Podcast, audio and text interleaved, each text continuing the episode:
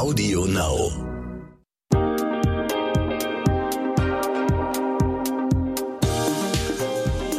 Und herzlich willkommen zur neuen Podcast-Folge What the Finance. Ich bin Anissa, Host des Podcasts kein Portfolio ohne Anleihen. Das habe ich schon relativ häufig gelesen und mich dabei immer gefragt, was Anleihen eigentlich sind, welchen Zweck die in meinem Portfolio erfüllen sollten und ob ich sowas eigentlich selber auch brauche.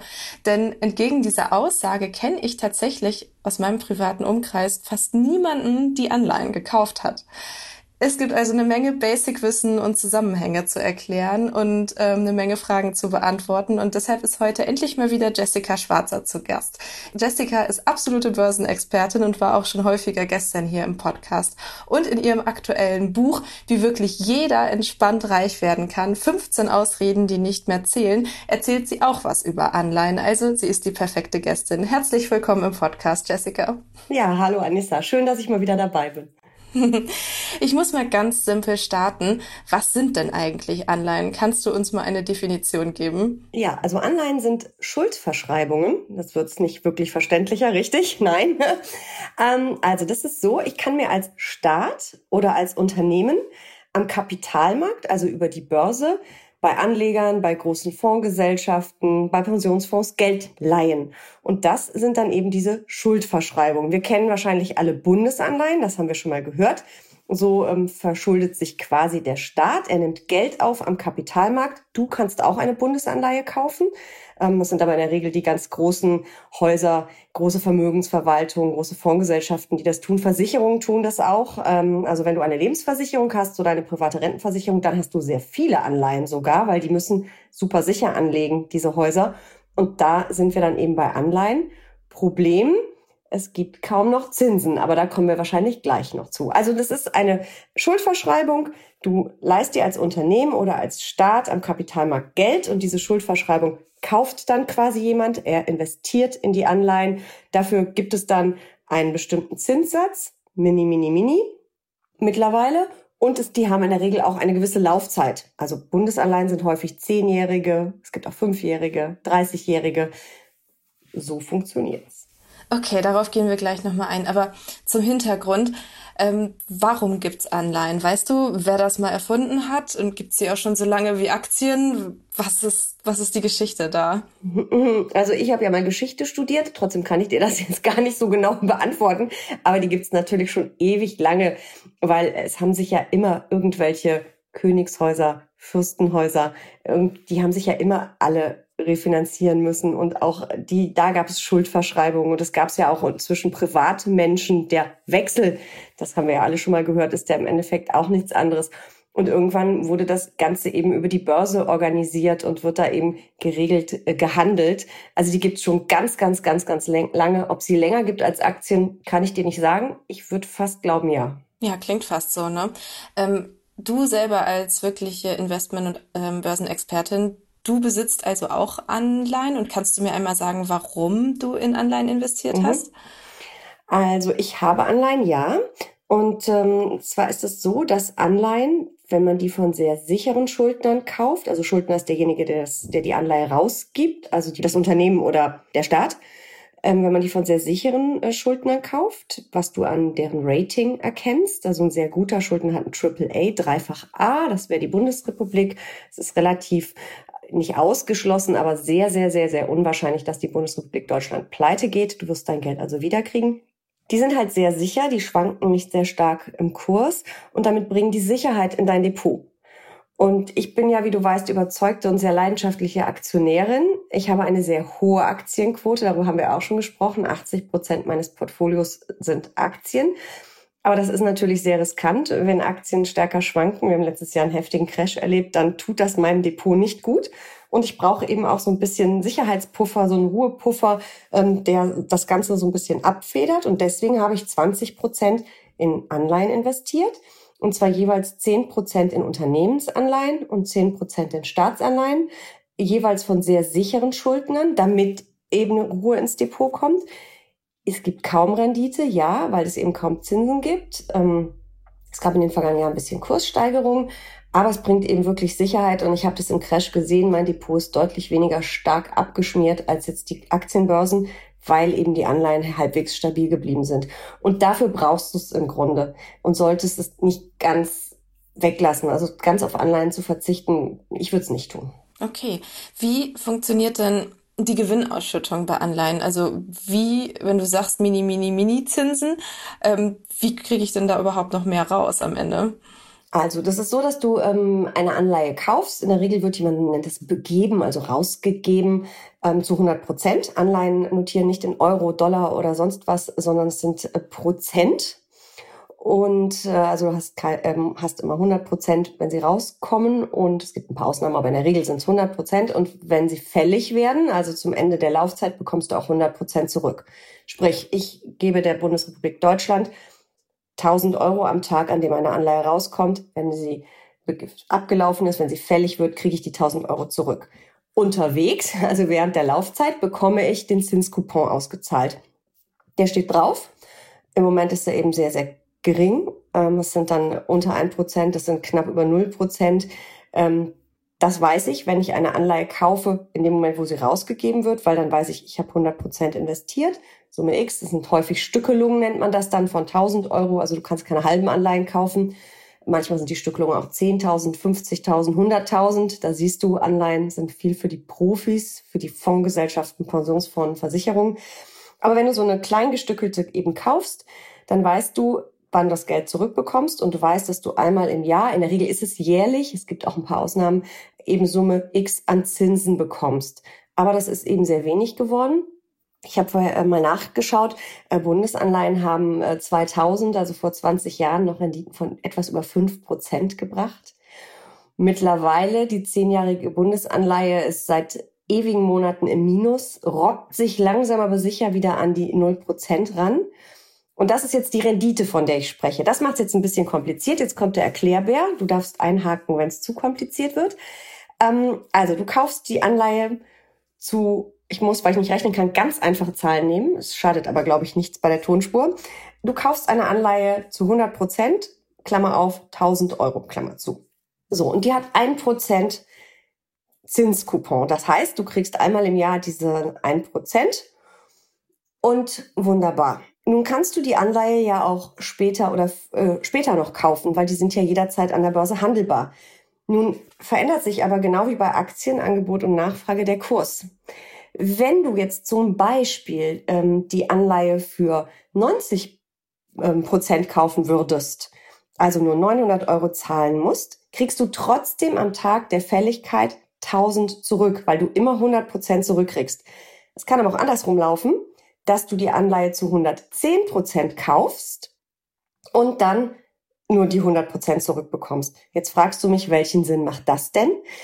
Man muss immer die Rendite berechnet sich in dem Fall immer einmal aus dem Kursgewinn oder Verlust, also der Kursentwicklung. Wozu kaufe ich und was kriege ich wieder? Und eben dem Zinscoupon. Und so kann es eben sein, dass eine Anleihe, eben, die vielleicht einen Zinskupon von 1% hat, die aber trotzdem nur 0,5% Rendite pro Jahr bringt, umgerechnet auf die gesamte Laufzeit, weil eben der Kurs höher stand. Also es ist immer dieses Zusammenspiel, klingt super kompliziert, ich weiß, muss man sich mal angucken. Ich empfehle da einfach mal einen Online-Broker oder irgendeine Finanzseite aufzumachen, sich Bundesanleihen anzuschauen. Und die zeigen immer an die Rendite bei Endfälligkeit. Also zu dem Tag, wo du die 100 Prozent zurückkriegst. Und da sieht man ganz schön, ähm, was diese Kursveränderungen eben dann mit der Rendite machen, obwohl der Zinscoupon, der ist immer gleich. Du kriegst dann ein Prozent immer. Egal, ob die Anleihe bei 90 ähm, Prozent steht oder bei 110. Der Zinscoupon bleibt gleich. Und das, ähm, deswegen kann man relativ gut berechnen, wenn man bis zum Ende eine Anleihe hält und wenn alles gut geht, was bei sicheren Anleihen so sein sollte, kannst du sehr genau berechnen, was deine Rendite pro Jahr bis zur Endfälligkeit ist. Und da sind wir eben bei den Bundesanleihen mittlerweile bei Zehnjährigen, das ist so der Klassiker, bei knapp unter Null. Da fragst du mich jetzt wahrscheinlich, was soll der Unsinn, den Mist zu kaufen? Das tut hoffentlich kein Privatanleger, weil das macht für uns keinen Sinn.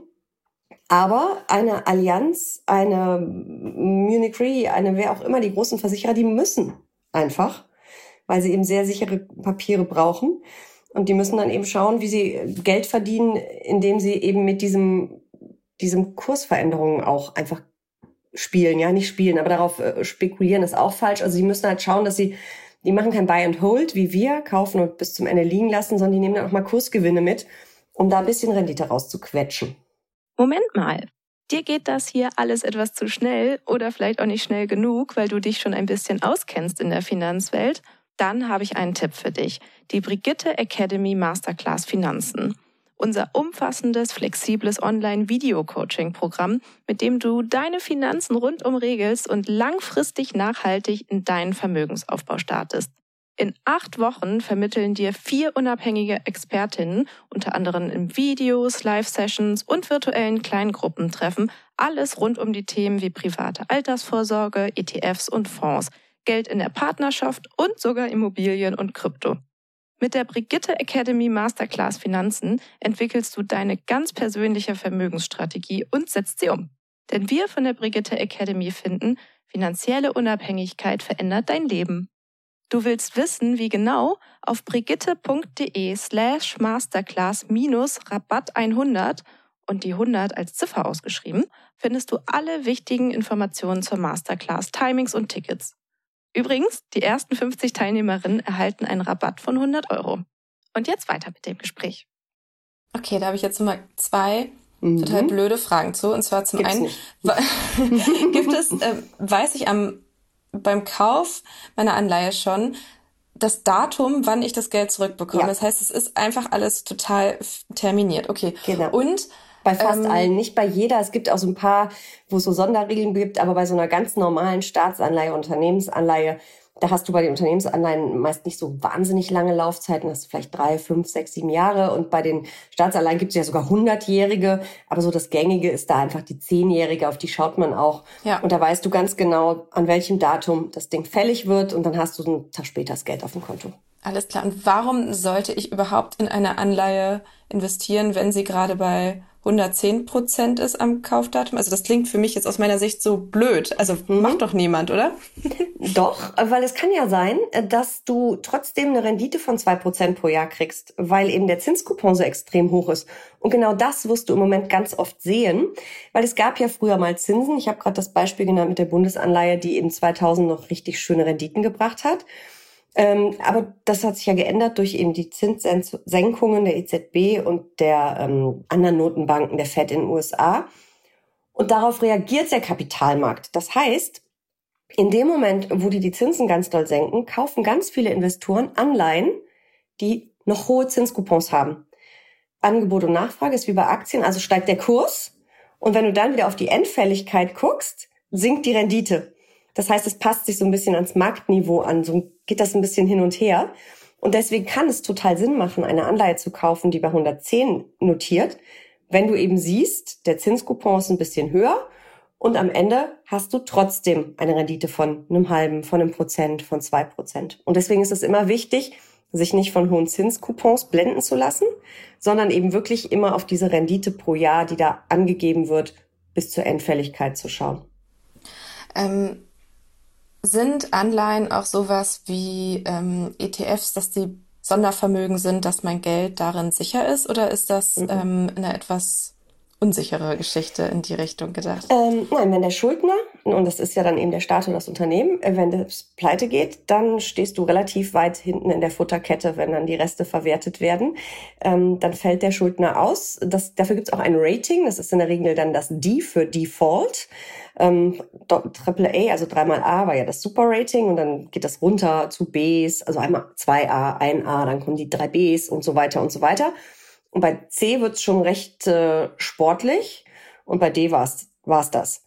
Es kann aber natürlich Sinn machen, auch sich mal solche Anleihen, also nicht die mit dem D, die sind raus, aber mal C-Anleihen anzugucken oder vielleicht welche, die nur ein B haben, weil ähm, Schuldner, die ein schlechteres Rating haben, das ist wie bei dir, wenn du zur Bank gehst und hast ohne Ende Schufa-Einträge, zahlst du mehr für den Kredit, Kredit als ich, wenn ich keinen Schufa-Eintrag ähm, habe oder andersrum.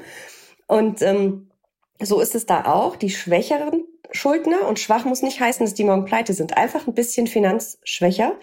Die müssen höhere Zinsen bieten. Das heißt, wenn du bereit bist, als Investor, als Investorin ein bisschen stärker ins Risiko zu gehen, kriegst du auch einen höheren Zinscoupon. Und dann gibt es eben auch Anleihen, die heute noch zwei oder drei Prozent Rendite pro Jahr bringen. Aber immer aufs Rating gucken, dann wird's halt schon so ein bisschen sportlicher. Aber du hast gerade ETFs angesprochen. Man kann natürlich, und das ist auch wirklich ratsam, auch bei Anleihen auf entweder aktiv gemanagte Fonds oder auf börsengehandelte Indexfonds, also ETFs setzen, weil man eben auch da das Risiko streuen sollte. Und gerade wenn man ein bisschen mehr ins Risiko reingeht, also vielleicht so mittlere Schuldner mal wählt, um noch ein bisschen mehr Rendite zu bekommen, dann sollte ich unbedingt streuen, weil da kann halt schneller mal was schiefgehen. Ne? So ein AAA-Start, also Staaten gehen ja nicht so schnell pleite, aber wenn du ein Unternehmen hast, ich weiß jetzt gar nicht, wer AAA hat, aber viele deutsche DAX-Konzerne haben sehr gute Ratings, ähm, da ist die Gefahr, dass die Pleite gehen, nicht so groß wie bei irgendeiner kleinen Start-up-Bude, ähm, die noch nie Gewinne gemacht hat ähm, und sich dann Geld leihen will. Ne? Das ist einfach ein größeres Risiko und entsprechend wird das Rating, das ist ja wie so eine Note, die die bekommen von Ratingagenturen, schwächer sein. Ich kann also nicht nur in Einzelanleihen investieren, sondern es gibt genauso wie bei Aktien auch ähm, mhm. Fonds, ETFs und was vielleicht für Anfängerinnen wie uns jetzt auch erstmal gar nicht die schlechteste Idee wäre, oder? Das ist sogar eine sehr, sehr gute Idee, die zu wählen. Genau, gibt es auch. Und äh, das würde ich auch immer machen. Ich selber mache es auch über zwei ETFs. Die sind nicht ganz so einfach zu finden, die ETFs. Also gibt es natürlich auch in allen Suchmaschinen. Aber es ist so ein bisschen, ein bisschen tricky. Den DAX kennen wir vielleicht alle, den MSCI World Weltaktienindex, der kennt man auch noch. Aber ich glaube, du kannst mir keinen einzigen Rentenindex sagen. Und ich müsste jetzt auch mir irgendwas zusammenraten, ehrlich gesagt. Die haben sehr komplizierte Namen teilweise. Aber man kann halt eingeben, ich will Staatsanleihen, ich will Unternehmensanleihen. Man kann sagen, welche Laufzeiten man möchte. Man kann sagen, welche Ratings man will. Also da kommt man dann auch zum Ziel. Ist aber ein bisschen komplizierter als zu sagen, oh ja, ich kaufe die ganze Welt, MSCI World und los geht's. Aber man kommt da auch klar. Und es gibt übrigens, weil du Fonds und ETFs angesprochen hast, es gibt ja auch Mischfonds. Und die kombinieren ja unter anderem Aktien und Anleihen. Und da gibt es ja welche im höheren oder einen weniger hohen Anleiheanteil. Und äh, das ist halt, je sicherer du investieren willst, desto höher ist in der Regel der Anleiheanteil und die setzen dann natürlich auf die sicheren Papiere. Mhm. Du hast gerade schon gesagt, ähm, dass es Anleihen für über 10, aber auch über 100 Jahre gibt. Warum gibt es unterschiedliche Laufzeit und welche Rolle spielt das? Das hat in der Regel auch was mit dem Zinscoupon zu tun, ähm, ob der dann höher oder weniger hoch ist. Und äh, ja, das ist natürlich auch so ein bisschen, es ist ja die Refinanzierung eines Staates und eines Unternehmens. Und je länger du dich natürlich refinanzierst, desto in Anführungsstrichen sicherer bist du, weil du weißt natürlich ganz genau, ähm, wann du es zurückzahlen musst und du weißt, welche Zinsen du jedes Jahr aufbringen musst. Da sich aber Zinsen ja natürlich am Kapitalmarkt eben ändern, wir kennen jetzt in den letzten Jahren nur sinkende Zinsen, irgendwann steigen sie vielleicht auch wieder ein bisschen. Das ist natürlich für ein Risiko für dich als Unternehmen. Wenn du jetzt eine Anleihe raus, draußen hast mit ein oder zwei Prozent Zinscoupon und diese Anleihe wird fällig und du brauchst dafür aber eine neue Anleihe, weil es ist ja meist wie so ein Schneeballsystem, ist negativ behaftet, aber am Ende funktioniert es ganz häufig so, ja. Die eine Anleihe läuft aus, ich begebe eine neue, um die Schulden abzulösen. Und wenn dann aber die Zinsen gestiegen sind auf drei oder vier Prozent, dann hast du auf einmal die doppelte Zinslast. Und deswegen versucht man natürlich dann auch ähm, im Zweifel die gute Planbarkeit zu nehmen und vielleicht in Zeiten von hohen Zinsen, wenn man erwartet, sie sinken, nimmt man vielleicht eher die kurzlaufenden. Also da kommen viele Faktoren zusammen und ähm, deswegen ist das für uns Privatanleger auch wirklich schwer, so Anleihen, ähm, ich sag mal, zu traden und auch selber so diese Gewinne äh, zu realisieren und zu gucken, wo könnte sich jetzt was bewegen. Ähm, deswegen, ich bin da sehr großer Fan, eben das wirklich über Fonds und ETFs zu machen. Mal abgesehen davon, dass du auch das Problem hast, dass die Auswahl für den durchschnittlichen Privatanleger immer geringer geworden ist in den vergangenen Jahren, weil diese Stücklung ist ganz selten 1000, ist meistens 10, 50, 100.000 und du willst keine 100.000 in eine einzelne Anleihe investieren. Also musstest du Multimillionärin sein, dass das noch was mit einer Risikostreuung zu tun hätte. Auf jeden Fall. Äh, dann lass uns doch mal zu der Frage kommen, wie wähle ich ähm, eine Anleihe oder wahrscheinlich im sicheren Fall den ETF oder die Fonds mit Anleihenanteil mhm. aus, der, der zu mir passt und der auch zu meinem Risikoprofil mhm. gehört. Na, das ist im Prinzip ähnlich äh, wie bei Aktien. Du musst dir ein bisschen überlegen, ähm, was ist dein Anlagehorizont? Da bin ich aber Aktien immer ein Fan von zehn Jahren und mehr. Das kannst du bei Anleihen ein bisschen anders machen, weil du eben ja weißt, du kriegst 100 Prozent zurück. Ähm, also das musst du dir erstmal überlegen. Dann brauchst du schon ein Stück weit auch eine Marktmeinung. Glaubst du, dass die Zinsen bald steigen? Da bist du nicht anders als das Unternehmen, das darüber nachdenken muss. Glaubst du, dass die bald steigen? Bleiben sie so gering, wie sie sind? So, das ist so ein bisschen, um zur Laufzeit zu kommen.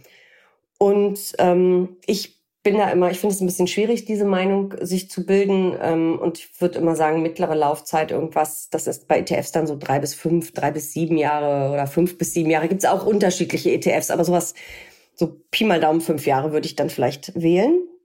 So, und dann muss ich mir natürlich überlegen, ähm, wie viel Risiko möchte ich eingehen? Ist das für mich wirklich so der der sichere Hafen soll das ähm, wirklich mein Sicherheitspuffer sein. Dann muss ich relativ gute Bonitäten, Ratings wählen. Ähm, ich kann aber ja vielleicht auch sagen, wow, ich will da mal so einen kleinen Renditebooster haben. Dann kann man auch, man nennt, übersetzt es häufig mit Schrottanleihen, ähm, High Yield, hohe Zinsen Anleihen nehmen. Aber da bist du dann eben wirklich bei den schlechteren Ratings. Aber da kriegst du dann vielleicht drei oder vier Prozent im Jahr. Ähm, aber das ist natürlich dann nicht mehr der sichere Hafen in deinem Depot und das ist nichts, was, also die, wenn die Aktienmärkte abschmieren, dann schmieren auch diese Anleihen ab. Und ähm, also das musst du dir auch überlegen. Aber wenn du das jetzt wirklich als so Sicherheitspuffer in deinem Depot haben willst ähm, und so ein bisschen als Ruhekissen, dann würde ich sagen, so mittlere, mittlere Laufzeit, so vielleicht grob fünf Jahre, ähm, gute Ratings, gute Bonitäten und dann kannst du dir dann noch überlegen, möchtest du Staats- oder möchtest du Unternehmensanleihen? Ich habe beides zu halb und halb. Die Stadt, ähm, Unternehmensanleihen bringen Ticken mehr Rendite als die Staatsanleihen, aber es ist auch zu vernachlässigen. Ähm, wenn ich das dann mache, sozusagen, wenn ich äh, in Anleihen investiere oder Anleihen kaufe, wie mache ich das denn dann? Geht das auch über meinen normalen Broker und sind das dann Einmalsummen, die ich da reinstecke? Gibt es das auch als Sparplan, wo ich das aufteilen könnte? Was muss ich da noch wissen? Mm, also es geht ganz normal, weil es ja, die sind ja an der Börse notiert, ganz normal über deinen Broker, sowohl die einzelnen Anleihen als eben auch die Fonds und die ETFs kannst du ganz normal da kaufen. Sparpläne gibt es ganz sicher auch auf die ganzen Fonds und ETFs. Bei Einzelanleihen weiß ich es ehrlich gesagt gar nicht. Ich bin noch nie auf die Idee gekommen. Bei Aktien gibt es das ja.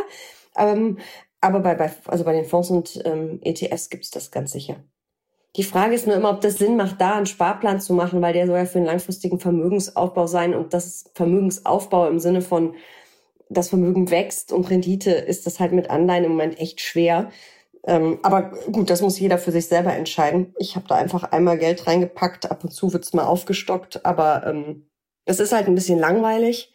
Es bringt nicht wirklich viel, aber Langeweile kann ja in turbulenten Zeiten auch äh, ganz nett sein. Ja, genau.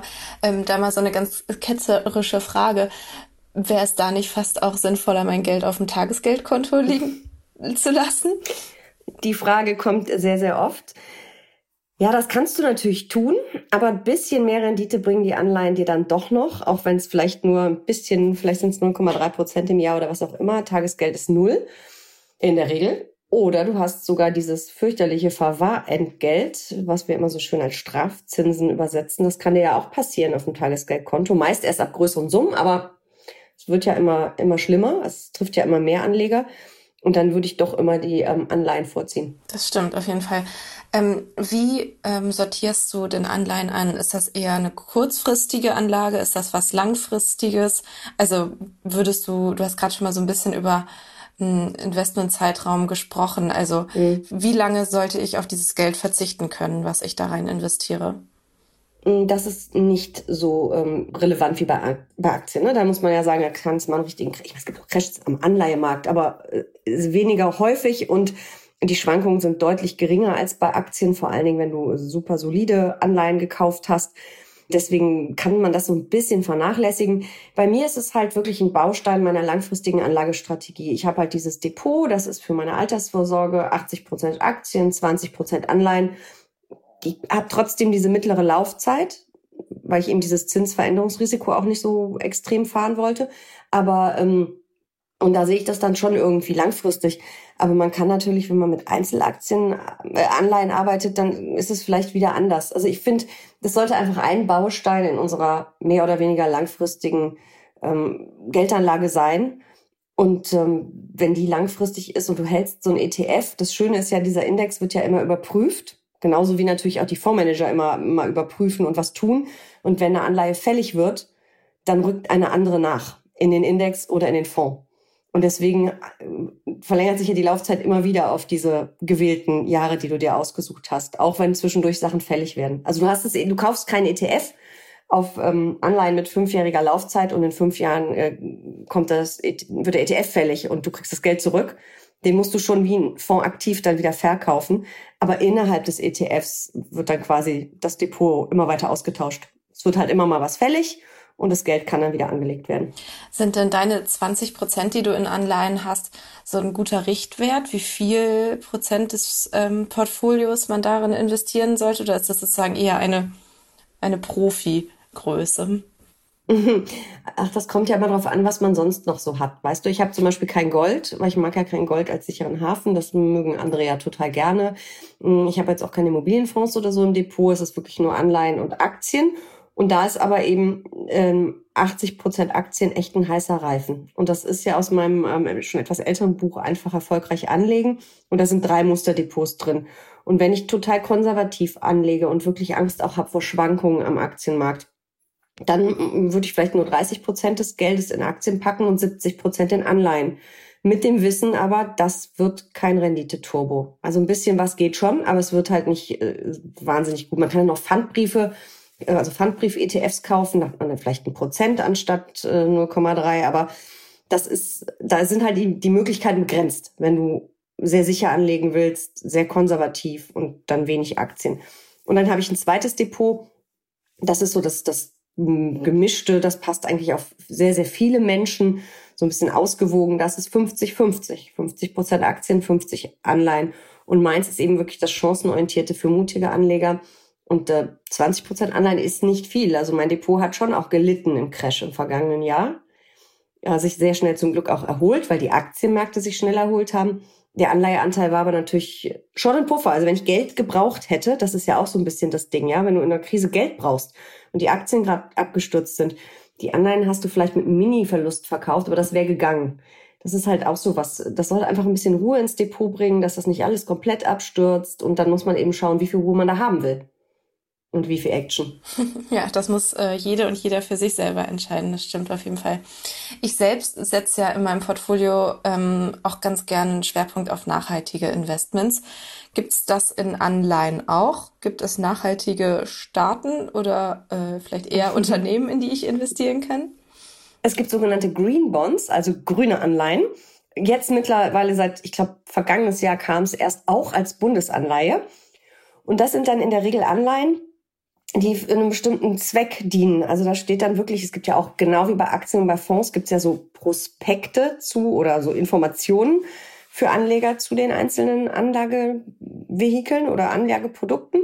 Und bei diesen Green Bonds, da steht dann zum Beispiel drin, dass das Geld für Infrastrukturprojekte, für irgendwelche Umweltschutzprojekte und so weiter eingesetzt wird. Also für nachhaltige Projekte. Ja, das gibt es.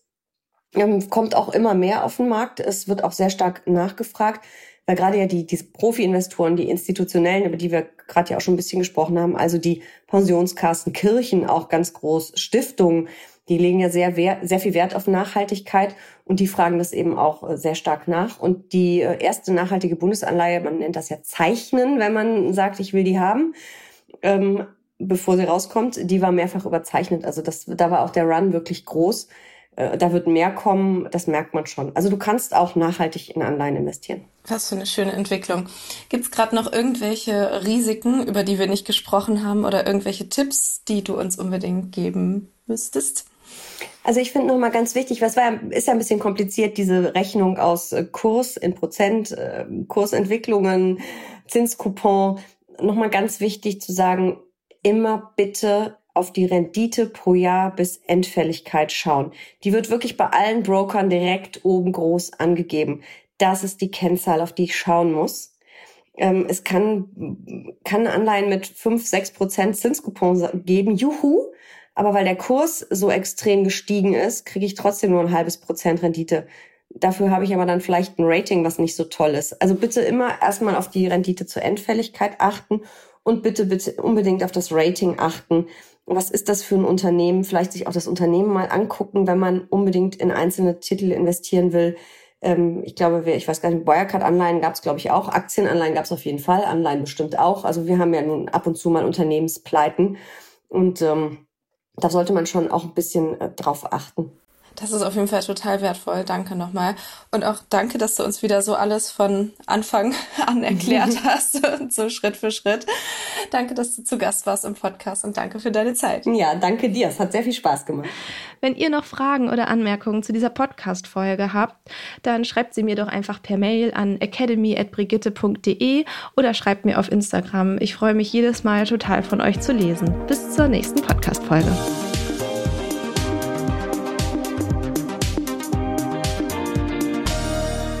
Zum Schluss möchte ich euch noch den Podcast meines Kollegen Giuseppe Di Grazia empfehlen. Worum es in seinem Podcast geht, erzählt er euch am besten einfach selbst. Hi, ich bin Giuseppe Di Grazia. Zusammen mit meinem Kollegen Bernd Volland moderiere ich Stern Crime Spurensuche. In unserem Podcast geht es um Fragen wie wie überführt man einen Mörder? Warum werden Menschen zu Tätern?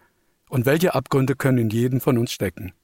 Um Antworten darauf zu bekommen, treffen wir im Wechsel die besten Ermittler und Spezialisten Deutschlands, die über ihre spannendsten Fälle und die speziellen Herausforderungen ihres Berufes erzählen. Audio Now.